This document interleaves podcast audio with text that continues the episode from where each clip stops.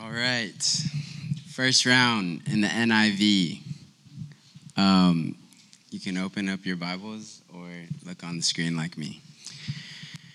In your relationships with one another, have the same mindset as Christ Jesus, who, being in very nature of God, did not consider equality with God something to be used to his own advantage. Rather, he made himself nothing by taking the very nature of a servant, being made in human likeness and being found in appearance as a man, he humbled himself by becoming obedient to death, even death on a cross. Therefore, God exalted him to the highest place and gave him the name that is above every name, that at the name of Jesus every knee should bow in heaven and on earth and under the earth, and every tongue acknowledge that Jesus Christ is Lord to the glory of God the Father. I'm going to read that again in the message. Think of yourselves the way Christ Jesus thought of himself. He had equal status with God, but didn't think so much of himself that he had to cling to the advantages of that status no matter what. Not at all. When the time came, he set aside the privileges of deity and took on the status of a slave, became human. Having become human, he stayed human. It was an incredibly humbling process.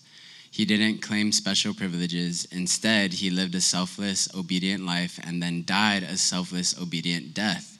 And the worst kind of death that at that, a crucifixion. Because of that obedience, God lifted him high and honored him far beyond anyone or anything ever, so that all created beings in heaven and on earth, even those long ago dead and buried, will bow and worship before this Jesus Christ and call out in praise that he is the master of all to the glorious honor of God the Father. Beautiful.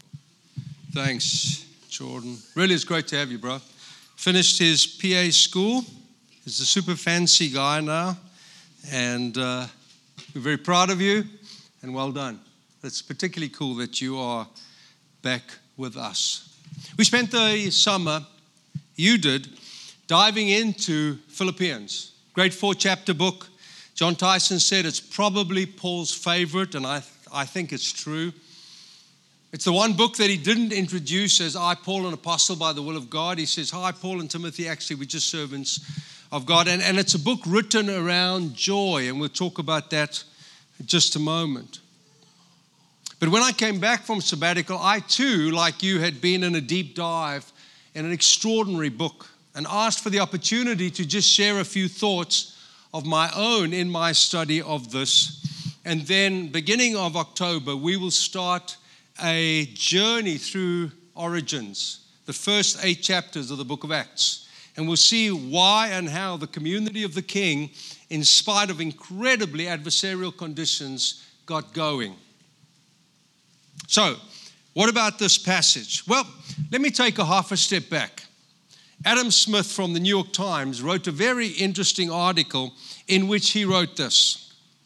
Post COVID, he said it wasn't burnout, we still had energy.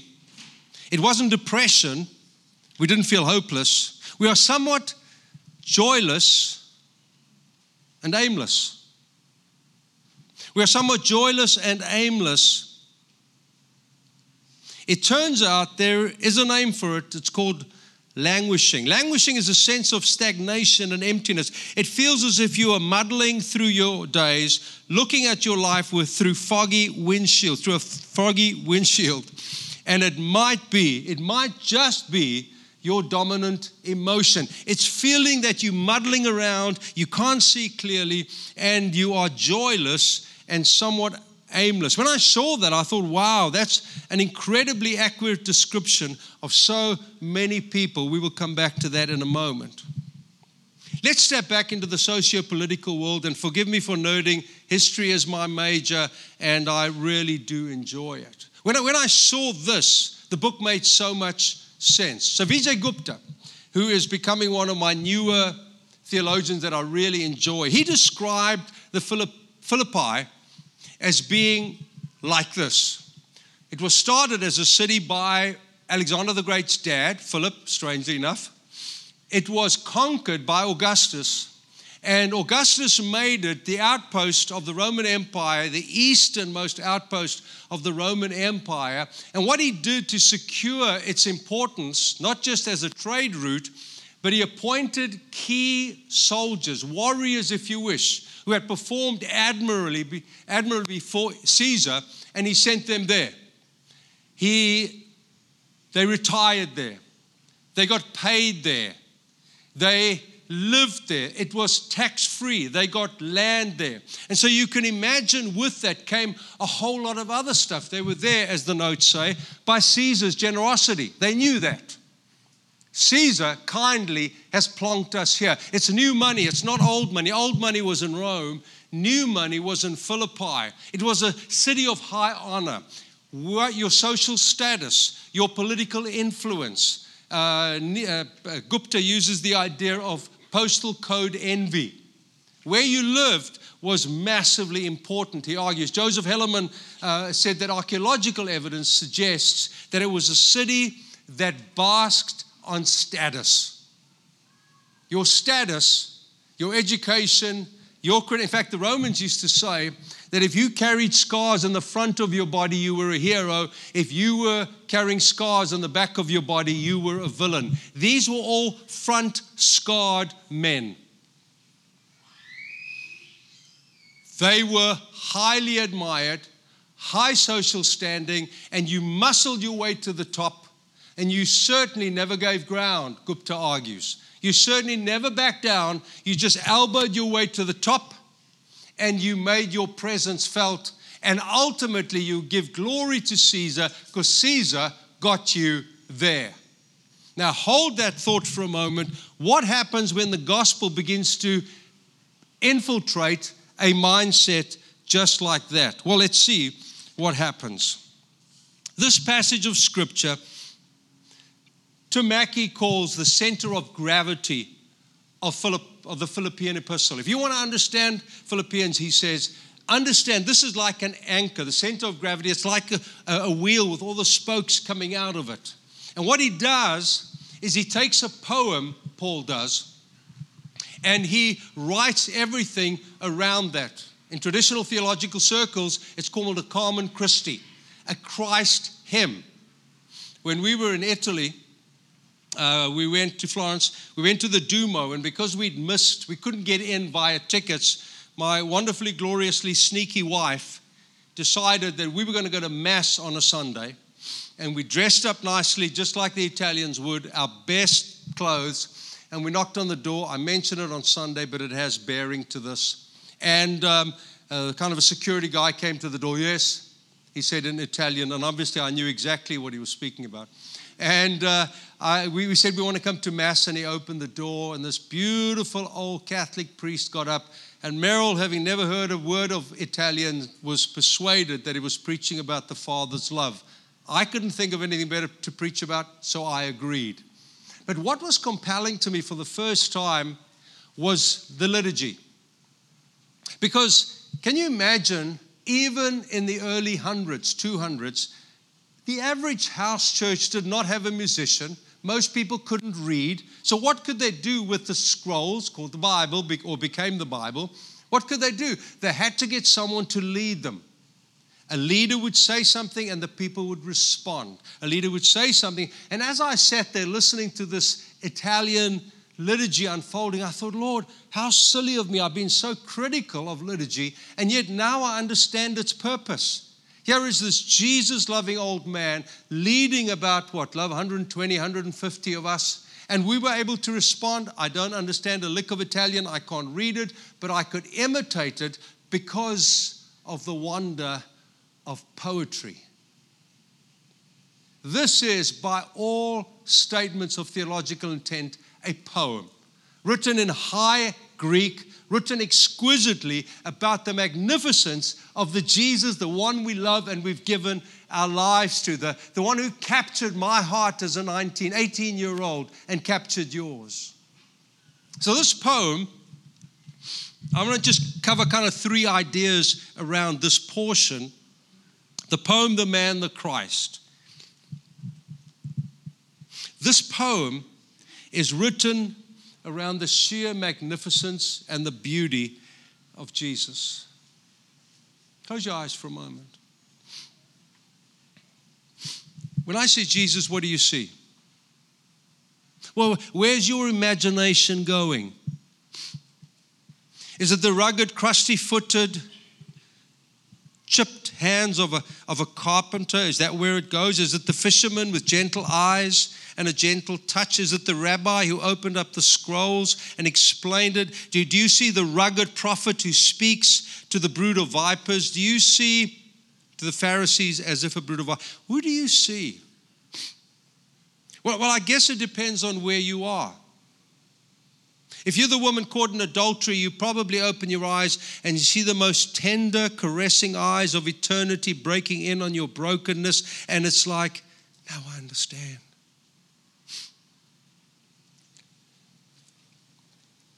If you were the rugged fisherman who had little education but somehow wanted meaning and purpose, when you listen to the whispers of his call across the beach, you get out of your boat and you understand him and say, I, I understand. This poem is there to kindle in our imagination his magnificence and his beauty and his holiness and his wonder. It's what has gotten poets to write about him, artists to paint him, sculptors to craft him, stories to be written about him, mothers to sing to their kids Jesus loves me, this I know. Why do those words carry such power to that little three month old who just cannot sleep as her legs kick up? As colic breaks out, and she can't understand the pain she's in, and looks into the eyes of her mother, and they're not eyes of frustration and anger and resentment for sleep taken, but the eyes of tenderness. For the Bible tells me so. Meryl and I watched Operation Mincemeat last night. It's a true story of how Britain used a corpse to deceive Hitler. It's actually an extraordinary story. But after they dropped the corpse into the Mediterranean, hoping that he would drift with false intelligent papers to the Spanish shores and that the message would somehow get to Hitler that they're not attacking through Sicily, but they're going to attack through Greece. There's a picture in the intelligence room as the five of them who knew what was happening had done everything, every checklist had been answered, the submarine had dropped the body. And here were these rugged intelligence men and women. And I read the account of it, historically accurate account of it. And the leader in the movie acted up by Colin Firth said, Well, I guess all that there is left to do is to pray. This poem is the most exquisite. If, if you don't know any scripture, can I exhort you to read and to learn this poem? Who, being in the very nature of God, did not consider equality with God something to be used to his own advantage. Rather, he made himself nothing. Not only is it an exquisite piece, of poetry, but secondly, it describes the man.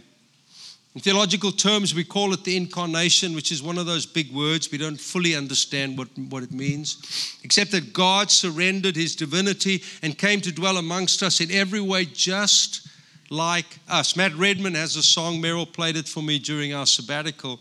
And the, the, the, the line reads, He knows what living is. See, see, we can never go to Jesus and say, Well, see, you don't really understand because this hasn't happened to you. He, he knows what living is. He chose to surrender the wonder. I, I try to think about it today while I was praying. What did he really leave? We can say it easier, preaches well. Well, well, he left God. Well, let's get a bit more intimate. He left Father God. But, but what did he actually leave? I love Nijay Gupta. Sorry, he's, he's kind of a, a cute new theological voice to me. And he said, Jesus left the bling of heaven. And I smiled to myself. Because in a way, that's exactly what it is. The glory, the magnificence, the Shekinah presence, the harmony of harmonies, beauty of beauties, unity of unity. He left all that is good and eternal and robed himself to step into our world. And there in our world, he experienced grief. Very dear friends of ours, we saw them when we were in South Africa. Their kids grew up with us, they came and helped us. We led a church called Southlands for 14 years. And can someone just get me some? Uh, uh, I, I just need to blow my nose. I feel like I'm sniffing. Thanks. And uh, on the Sunday morning, uh, last Sunday morning in South Africa, oh, thank you. Thank you. Now, how do I blow my nose without you feeling awkward? And I've had cancer cut out of my nose, so this is going to be interesting. Sorry, love? Meryl, can you go to the kids right now? They really need you. anyway, on the Sunday morning, as happens, you kind of go back into the community you planted 40 years ago, and singles are married, and married people having kids. And um, I kind of came around, said goodbye to those people. Meryl was talking to a family. I walked around the corner, and Chris and Wanda were there, and, and their daughters, their son wasn't there. Just gorgeous girls. In, in fact, to be really honest, the, the youngest daughter took my breath away. She is stunning, like drop dead gorgeous. We chatted for a while, hadn't seen her for a few years, chatted for a while, got home from our trip, and I got a text from her dad. Chris is his name too. Please pray. Gabby, it looks like, has had a seizure or a heart failure and was involved in an accident. I mean, I dropped everything I did. I'd just seen her a few days before. Chris and Wanda had landed in Portugal to go on vacation with some friends. They landed, got the message, and turned around and came back. They got back in time for three hours to say goodbye to their daughter who died. Please don't say Jesus doesn't understand that. Because the Father gave his Son away to die at 33. God understands. To quote Matt Redman again, he knows what living is. He left the bling of heaven he left the wonder and the beauty and the extravagance and the extraordinariness and the wholeness and the purity of heaven to come and dwell in us with our brokenness, experiencing the extent of it. Dear friends, we who are so acquainted with the Christian story can at times miss that.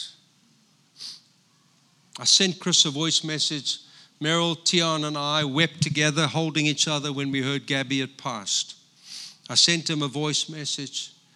I'm guessing the only thing Chris and Wanda, as they cried out to God, surrounded by family and friends, was Father, you understand.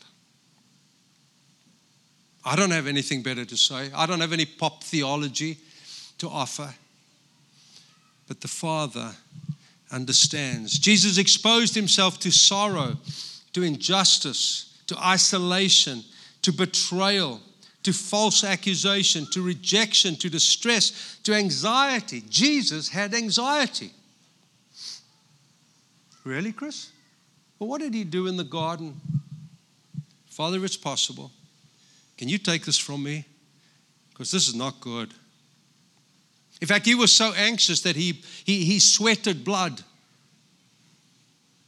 I'm about to die the most horrendous of deaths. Is it possible? Can you take that away from me?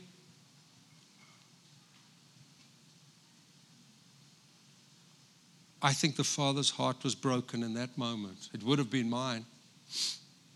To lean over heaven, forgive the imagination, and to see your son on his knees on the rugged, dusty, dirty Galilean soil, crying out to you, the Mount of Olives. Been there. So I can't, my boy. I can't. You're going to have to walk through this one. Isn't it amazing that Jesus has been through what you have? What I have? That this piece of poetry is not just rhythmically powerful and verbally descriptive. It just lets us, it's an invitation to share in Jesus in a unique way. Honestly, I don't want to sound like a preacher. I love words, but as a dad, can I say as a father, where are you right now that you almost wish, Jesus, if only you'd understand? If, if only you would understand. Well, well I, I'm so poor, I don't even have food. I know he took a few loaves and fishes and fed a bunch of people. They didn't have enough money. I can only imagine. Judas would have been pretty bad. But I can only imagine Peter. When Jesus looked at him and thought, Forgive the crassness, you're going to screw me over, buddy. And it would not be the eyes of resentment or bitterness, but of love. But one day you will die as I've died, upside down. And Jesus said, You will be led to places you don't want to go, Peter. And he was crucified upside down. You see, dear friends, Jesus fully gets us.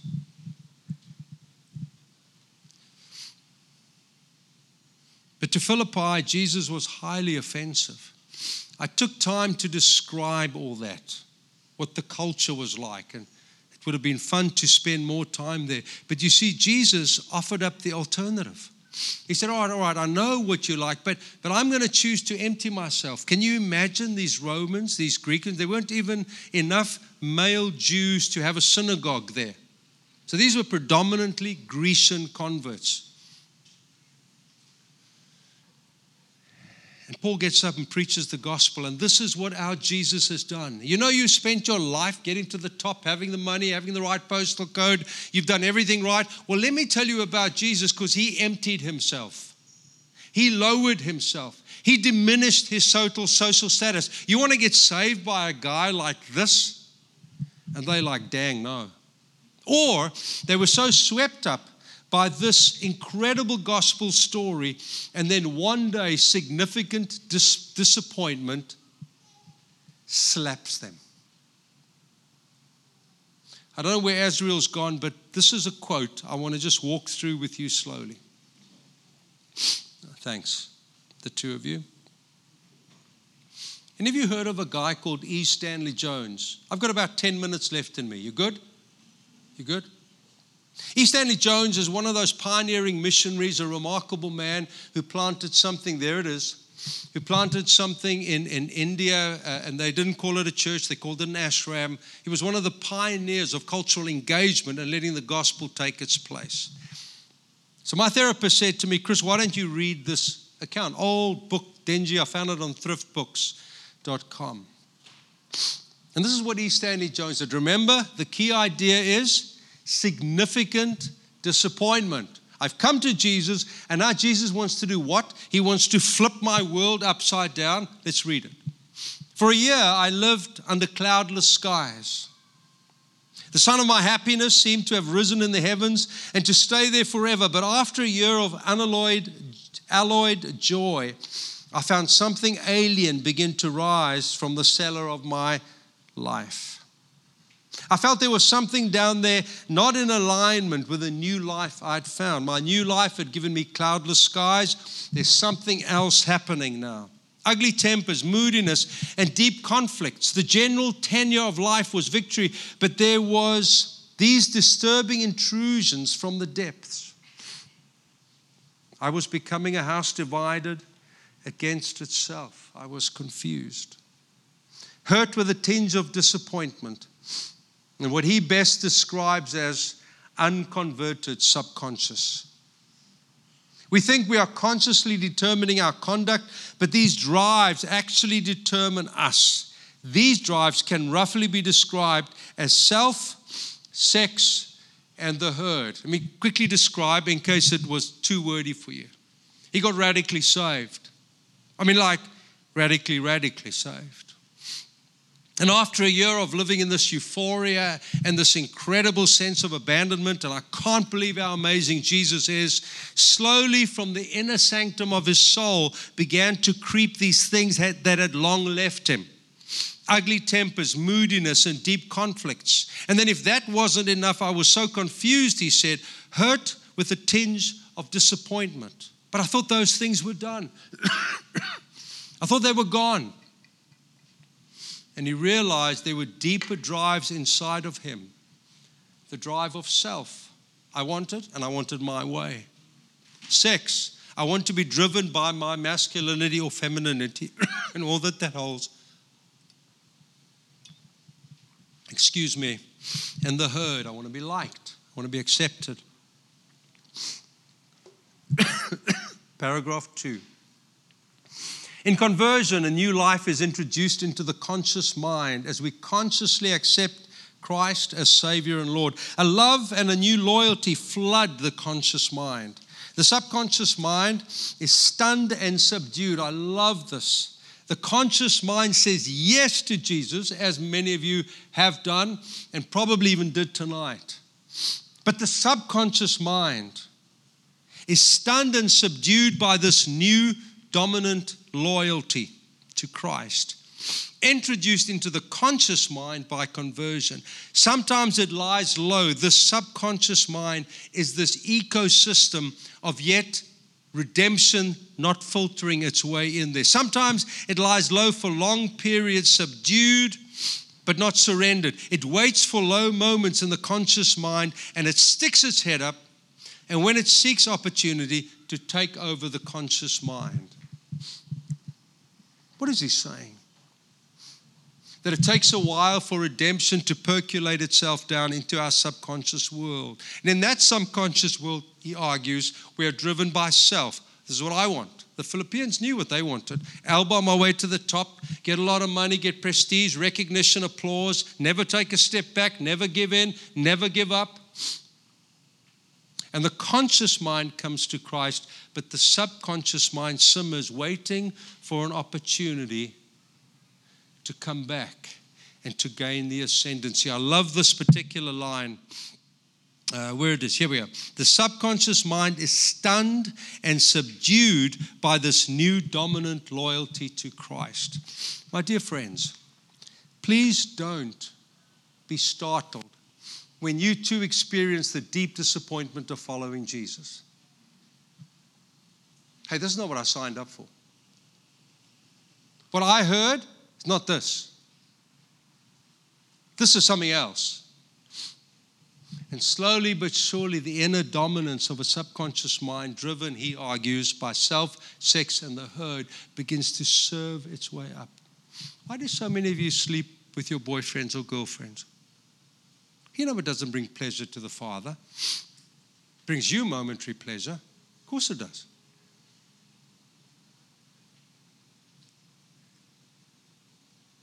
But the moment the conscious mind starts being ridden roughshod over by the subconscious mind, and momentary pleasures way more important than a life shared for decades. Meryl and I married 43 years in November.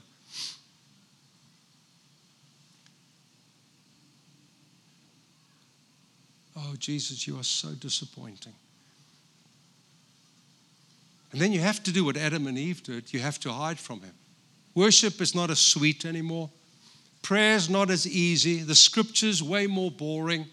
Sunday and Tuesday or Wednesday or Thursday, lesser priority because you've allowed the subconscious mind to rise and the lordship and the beauty and the wonder and the mystery of Christ to shrink inside of you but he understands. Lastly, it's a poem of great beauty. It's a man of great understanding. But ultimately, it's the Christ. I'm going to read from chapter 3, verse 7. If you would just listen with me. I don't think we have it up there. I don't know, I don't know if I. are. Thank you. Listen carefully with me if you don't mind. But whatever were gains to me, I now consider them loss for the sake of Christ. What is more, I consider everything. I consider everything a loss because of the surpassing worth of knowing Christ. Where is Paul when he writes this? Anyone? He's in prison. Probably Rome. Six hours, he's chained to a guard, another six hours to another guard. No bed, no bedding. No food unless someone brings him food. He could so easily have written and given this Philippian church a long list because they did back him financially. Guys, can you send some more jerky because I'm really struggling? Oh, by the way, that vitamin drink or maybe Red Bull, we really dig that. He says, Oh, no. I count everything as loss. The only thing that I want right now is not a bed and sheets and a mattress and friends. What I want is to know Christ. The magnificence of the poem that I've just written about, I want that Jesus to dwell within my heart. He says, For the surpassing worth of Christ Jesus my Lord, for whose sake I have lost all things. I've lost everything, I've got nothing. But, he says, that I may gain Christ and be found in him, not having a righteousness of my own that comes from the law, but that which is through faith in Christ, the righteousness that, that comes from God on the basis of faith. I want to know Christ. I'm going to land with this.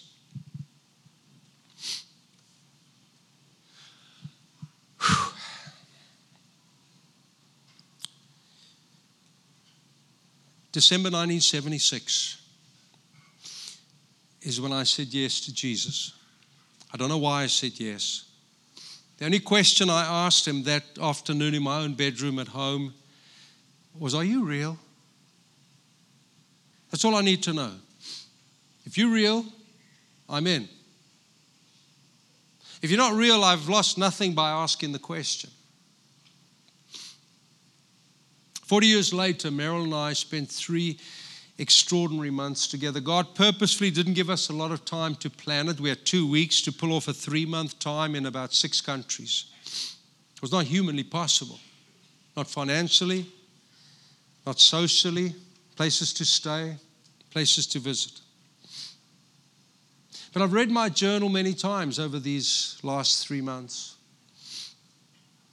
And I read and I quote Coming out of the sabbatical, I would say that it has been one of the deepest longings of my heart. Out of the beauty of the setting, the delight of the new adventures, of the privilege of amazing food, came not a quest for more sabbaticals or more vacations, but to know Him.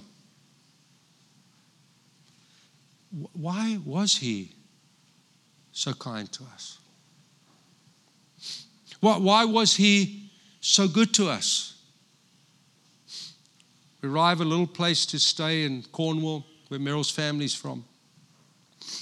And um, we just happened to say to the receptionist, Is there a, a fun place to eat? She directs us to a little cove. And there's a restaurant and a pub in this little cove, that's all. And we sit down to eat.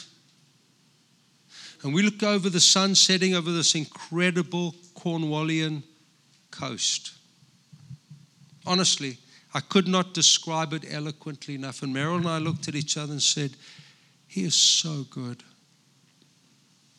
Why? Why? Friends of ours gave us a chunk of money. They're not wealthy at all, hundreds of dollars. So do us, do us a favor. Would you eat at a Michelin restaurant? We've never eaten at a Michelin restaurant before. There's one in Bath, England.